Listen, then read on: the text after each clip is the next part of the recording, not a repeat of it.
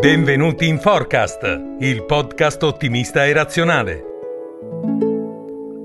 E benvenuti al nuovo appuntamento di Forecast Energy, il ciclo di podcast sulla transizione energetica promosso dalla Fondazione Ottimisti e Razionali.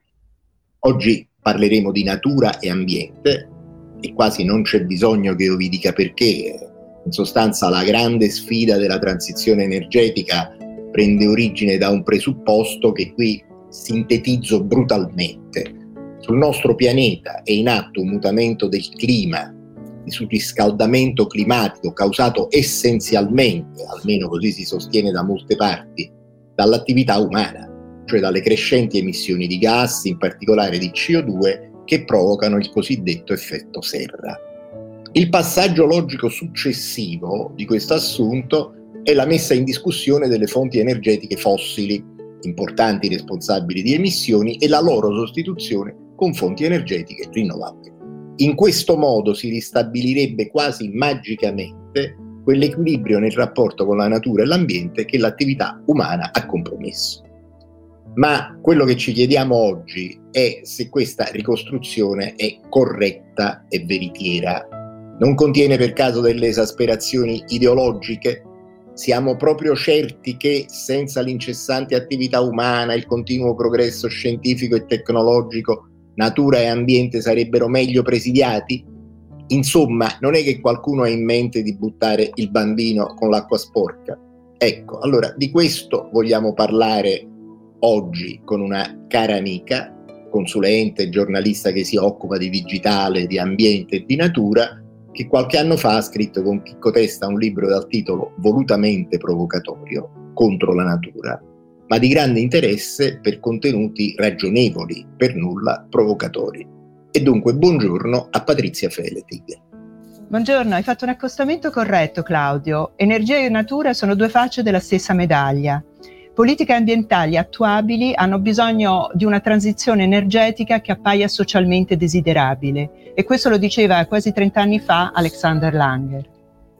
Bene, prima di entrare nel merito, Patrizia, parlare in particolare delle tesi che nel libro te e Chicco avete sostenuto, vorrei che tu accennassi ad un altro libro, L'Apocalisse può attendere, che proprio qualche settimana fa hai presentato per noi insieme all'autore Michael Schellenberger, che è un giornalista, un consulente ambientale, un grande esperto di energie rinnovabili, che un po' come voi qualche anno fa contesta un certo allarmismo sulla questione climatica e mette in discussione un certo ecologismo radicale. Ci dici qual è in sintesi la tesi di questo libro?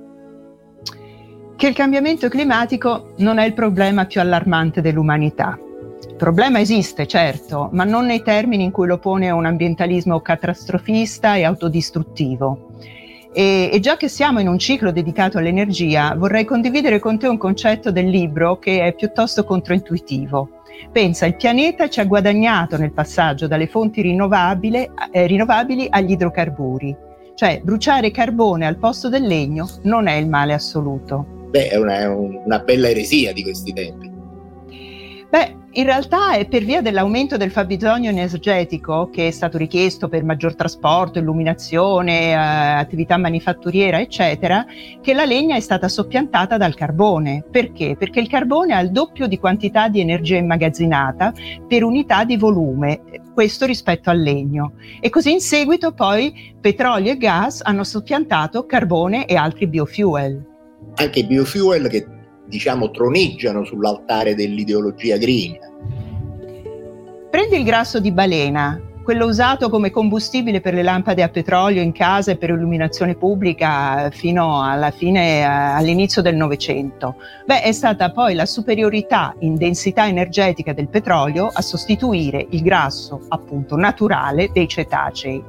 E questo fenomeno di spontanea transizione energetica riflette un modello delle fasi di crescita, saturazione e declino dei sistemi energetici che ha sviluppato il fisico Cesare Marchetti. Quindi il tramonto di una risorsa energetica, che sia legno, petrolio, gas, uranio, qualsiasi, non avviene perché quella risorsa viene a mancare, ma perché la sua densità energetica è più diluita rispetto al sostituto. E infine c'è un altro aspetto. La sua componente carbonica è maggiore rispetto alla fonte energetica che la rimpiazza. Quindi il carbone, per esempio, è composto da un atomo di carbonio per ogni atomo di idrogeno, viene sostituito dal petrolio, il quale per ogni atomo di carbonio ne conta 2 di idrogeno, e via discorrendo anche per il metano. Insomma, vuoi dirmi che globalmente noi è come se andassimo spontaneamente verso la decarbonizzazione? Esatto. Si dice che si stima che tra il 1860 e la metà del 1990, per via di questa continua transizione energetica, l'intensità carbonica dell'energia primaria è calata dello 0,3% ogni anno. E questo conferma la tesi di Marchetti. Cioè, quello che non viene confermato è che ora si punta la barra in direzione opposta.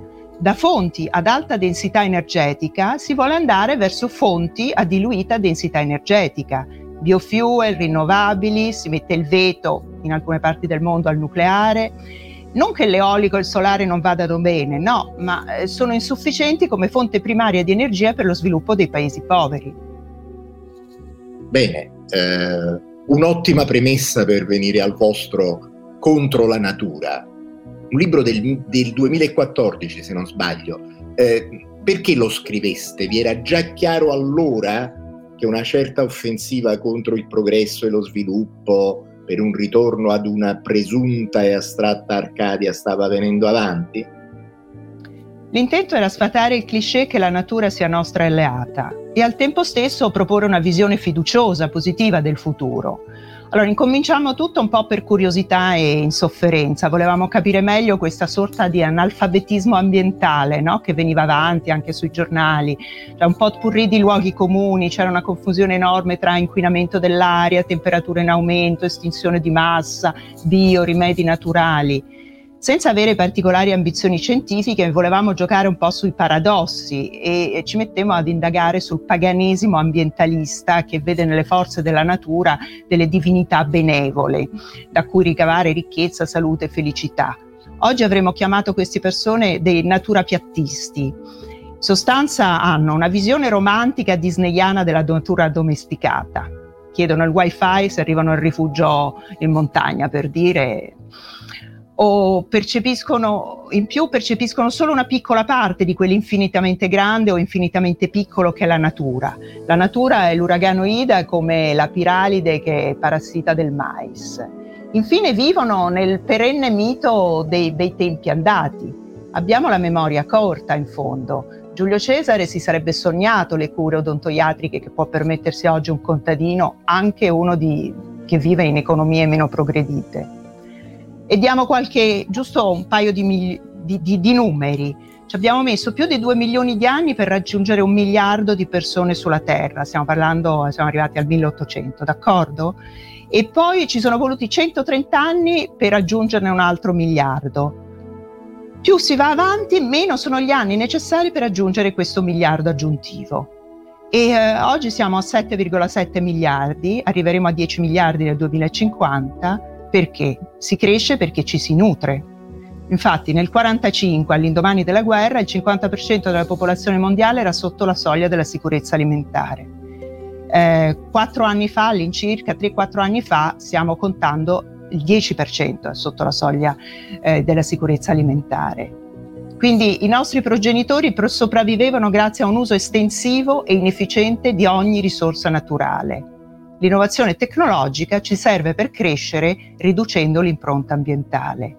La morale di tutto il libro è che giusta, bella, buona sono categorie valoriali che non c'entrano niente con la natura. Beh, proprio a proposito di morale, nel frattempo, passati alcuni anni, siamo arrivati alla Laudato sì di Papa Francesco, no? Che ha messo un autorevolissimo, pesante suggello a un certo modo di vedere il rapporto tra uomo e natura. Effettivamente ho una contrapposizione piuttosto ingenua tra il mondo naturale, ideale e perfetto, e il progresso letale e corrotto. Gli uomini delle caverne vivevano bio, avevano l'aria pura, senza inquinamento, ma vivevano fino a 30 anni. E tutta questa convinzione come si ricollega con l'altrettanto ingenua narrazione della pandemia come risposta allo stupro di Gaia, che è stata propalata da vari giornali. Che dire allora di quel 500 miliardi di morti per malaria? È colpevole una zanzara, una cosa molto naturale. Anche questa è la natura che insorge. Alla fine le malattie sono state il flagello degli abitanti del pianeta da 10.000 anni. E 90% dei virus e batteri sono di origine animale.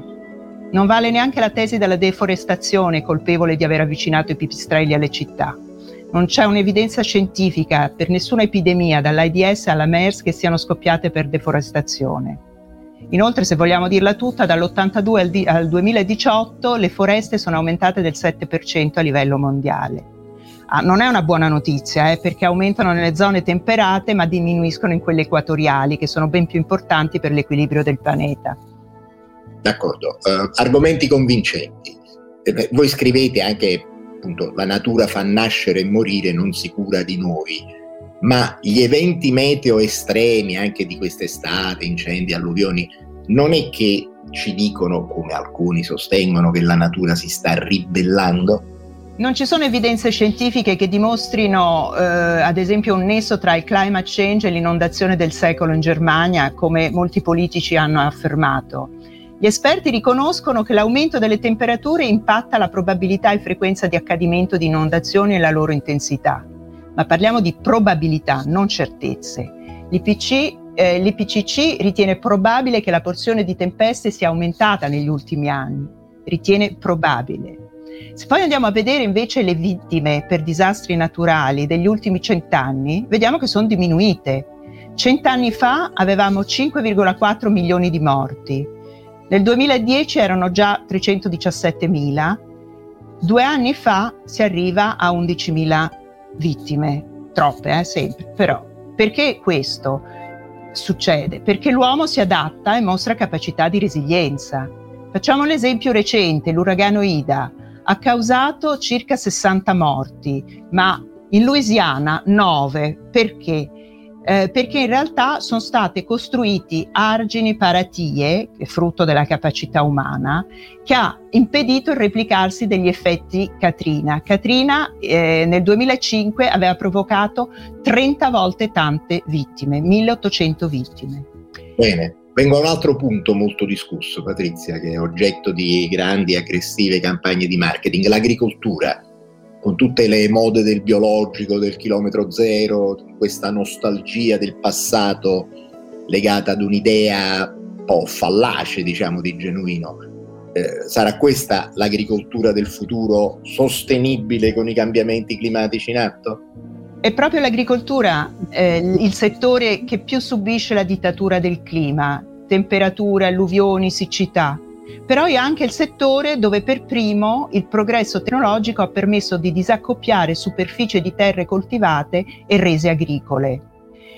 Nei media si parla solo di clima impazzito e disastri per l'agricoltura, ma i trend produttivi delle 5 colture che coprono il 70% del fabbisogno calorico mondiale continuano a crescere.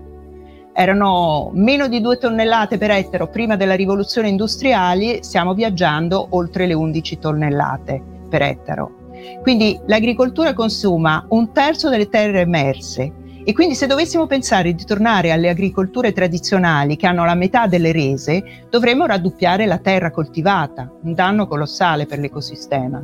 Pure poi l'agricoltura emette, mi pare, il 18%, no, delle emissioni di gas serra globali.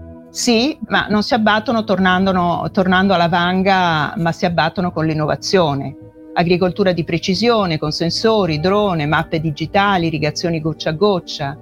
E pensare che tra i fattori di accrescimento produttivo di un vegetale c'è anche la CO2, che è cibo per le piante. E questa concimazione carbonica aumenta il volume di biomassa vegetale e provoca quel fenomeno di global greening. Questo non è una giustificazione per non agire, ma secondo l'agronomo Luigi Mariani, se tornassimo a concentrazioni di CO2 di 280 ppm, che sono dell'era preindustriale, dovremmo anche decurtare ogni anno un 30% della produzione agricola. Bene, potremmo proseguire a lungo naturalmente, perché nel libro, che ripeto è di diversi anni fa oramai, dite tante cose interessanti e cogenti. Naturalmente in conclusione però non posso che citare in particolare il titolo di un paragrafo del vostro libro che dice: è morto facendo ciò che voleva, non vaccinarsi, ma che avevate la palla di vetro pensando a quello che ci è successo nell'ultimo anno? Magari.